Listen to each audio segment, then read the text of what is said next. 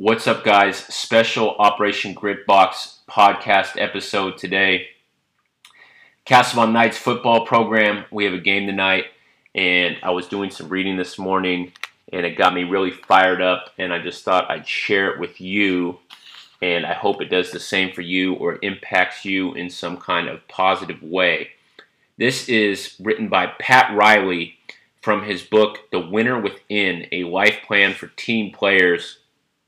Riley, of course, former NBA player, uh, coaching legend, Los Angeles Lakers, New York Knicks, Miami Heat, Heat executive. I'll put, highly recommend this book. It's one of those that I've dog eared over the years, and I'll put a copy in the link below. And this point of the book is Riley is getting prepared to talk to his team before game two of the 1985 NBA Finals against the Boston Celtics. Of course, the legendary Celtics Lakers rivalry. And to put some context on the situation, uh, the Celtics had won the, in the finals the year before.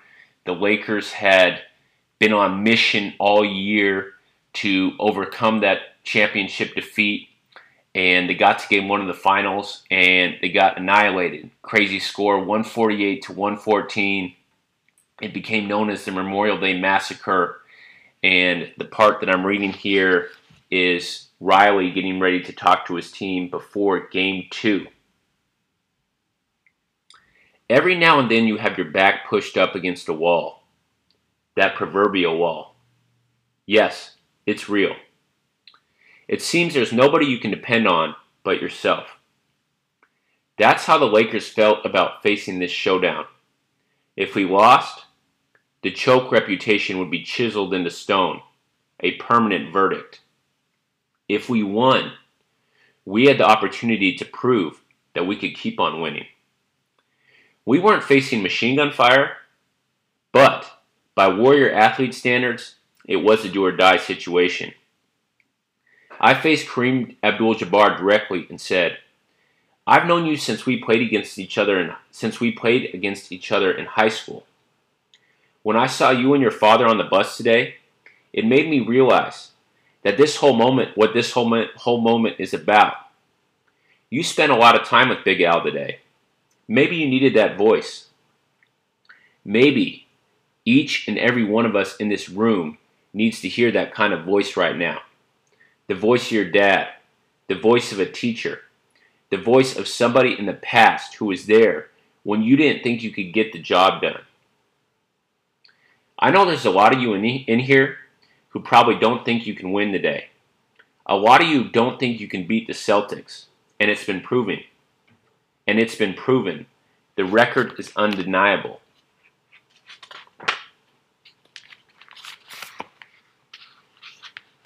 I want each and every one of you to close your eyes. Just sit back and listen. And they did. I had their total, undivided attention. I started to talk to them about my past and my father. When I was nine years old, my dad told my brothers, Lee and Lenny, to take me down to Lincoln Heights and get me involved in the basketball games. They would throw me into a game and I would get pushed, shoved, and beat up. Day after day, I ran home crying and hid in the garage. I didn't want anything to do with basketball. This went on for two or three weeks. One night, I didn't come to the dinner table. So my dad got up and walked out to the garage, where he found me hunkered down in a corner. He picked me up, put his arm around me, dusted me off, and then he walked me into the kitchen. My brother Lee was upset with him. Why do you make us take him down there? He doesn't want to play. He's too young. My father stood up and, staring at Lee, said, I want you to take him down there because I want you to teach him not to be afraid, that there should be no fear. Teach him that competition brings out the very best and the very worst in us. Right now, it's bringing out the worst. But if he sticks with it, it's going to bring out the best. He then looked at his nine year old teary eyed son and said, Pat, you have to go back there. And I told the players. I thought I was never going to be able to get over being hurt and afraid. But eventually I did get over it. And before too long, I was sending other kids home to their garages to lick their wounds. That's what competition is about. That's what the Celtics and Boston Garden are offering up today. I told my players of a time I saw my father in 1970. It was at my wedding. He and my mom were leaving the reception, and we were and we were, excuse me. He and my mom were leaving the reception, and we were about to start our honeymoon. He and I had been talking all day about my career. I had just been cut by the San Diego Rockets. The Portland Trailblazers, another expansion club, had invited me and 29 other players to their training camp. This looked like my last shot. I was $5,000 in debt, and I was about to take on the responsibilities of marriage. It was a great day, but I needed a voice. As his car was driving away, my father yelled at me, Pat! His arm came out first, gesturing, then his head. I begin to chase after the slow moving car to hear. Just remember what I taught you. There will come a time, and when that time comes, you go out there and kick somebody's ass. This is that time, Pat. Every now and then, there comes a place, excuse me, every now and then, there comes a day where someplace Sometime you simply have to plant your feet, stand firm, and make a point about who you are and what you believe in. I told them that I did not realize as the car pulled away that those were the last words I would hear my father say. He died soon afterward. It was his message that I gave the Lakers that day. It came from the heart. It was inspired by Kareem Abdul Jabbar and his father and how they connected with each other. As I was relating this moment, I was slowly pacing back and forth and staring at the ceiling, locked into the image of my father's face. When I looked back at the players, Cooper was crying. A couple of other guys looked like they were about to start. The talk was affecting the team not unlike the deer hunter had struck Jan Scruggs. Scruggs. Both messages had provided a leading voice. I don't know what it's going to take for us to win tonight, I said. But I do believe that we're going to go out there like warriors, and that would make our fathers proud. We went out and won the game 109 to 102, which sounds close, but it really was no contest. Through its entire course, I never had any fears about losing. We were always in control. Anytime the Celtics tried to assert themselves, Kareem was right there. 37 points, 19 rebounds, 6 block shots. A brilliant performance, a complete reversal, 100% return to his best form. After the game, when reporters came around, Kareem got in the last word. Contrary to public opinion, the demise of Kareem Abdul Jabbar was greatly exaggerated. We won three of the next four games, and the 1985 championship became ours. Seven times in Laker history, the NBA Finals had been lost to those adversaries. Now the Celtic myth was slain, and the choke image with it. During the offseason, Michael Cooper told me that the pregame message had gone so deep for him that the score was already 5 to nothing before the game started. For those who don't know, Cooper had a grievous leg wound as a little boy, an ugly cut through muscle tissue. Doctors didn't think he'd ever walk right again, let alone become an athlete. He was sustained through those times by a wonderful mother and a devoted, excuse me, he was sustained those times by a wonderful mother and devoted uncles. So he heard voices from his most profound inner reaches. All of us have at least one great voice deep inside. People are products of their environments.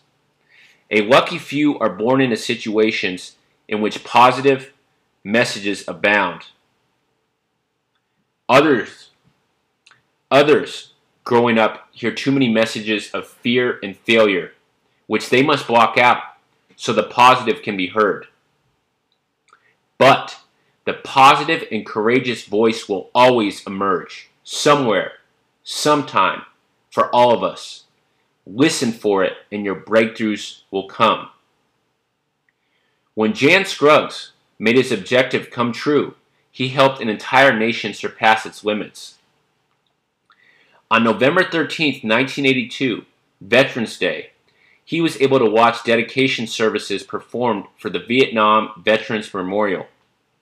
He walked the length of the wall where more than 58,000 war dead are individually memorialized. The high rollers had donated. The stars of politics and show business had thrown in their support.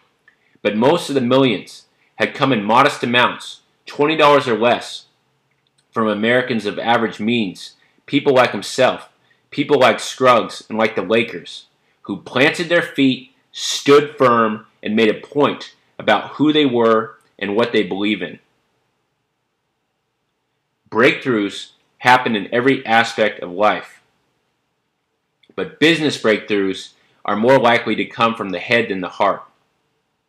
Often they entail defining old problems in new ways, or the road to fresh solutions wouldn't even occur to you. There is an old saying, writes McKinsey consultant Kenichi Ohmae in the Harvard Business Review, that to a man with a hammer, all problems look like nails. How rich is your toolkit? Ohmae goes on to ask. How willing, I would add, are you going to stretch your mind and to listen to the seasoned voice of your own intuition? End quote. And to talk about the Jan Scruggs reference, he was talking about a gentleman. He said a story in there. Uh, Scruggs is the guy that got the Vietnam Memorial started, and that's kind of an incredible story in itself on, t- on how he had that idea in his head and how he turned it to fruition. But a couple takeaways that I really want you to think about on from this amazing Pat Riley passage is those last words that his dad said to him As his car was driving away, my father yelled at me, Pat! His arm came out first, gesturing, then his head. I began to chase after the slow moving car to hear. Just remember what I taught you. There will come a time. And when that time comes, you go out there and kick somebody's ass. This is that time, Pat. Every now and then, there comes a place, there comes a day where someplace sometime you simply have to plant your feet, stand firm, and make a point about who you are and what you believe in. And that is what I want you to think about as we wrap up this short episode. I hope this was as impactful to you as it is to me. And when is that day? Where is that place? When is that time for you where you have to simply plant your feet, stand firm, and make a point about who you are and what you believe in. And for you, maybe that day is today.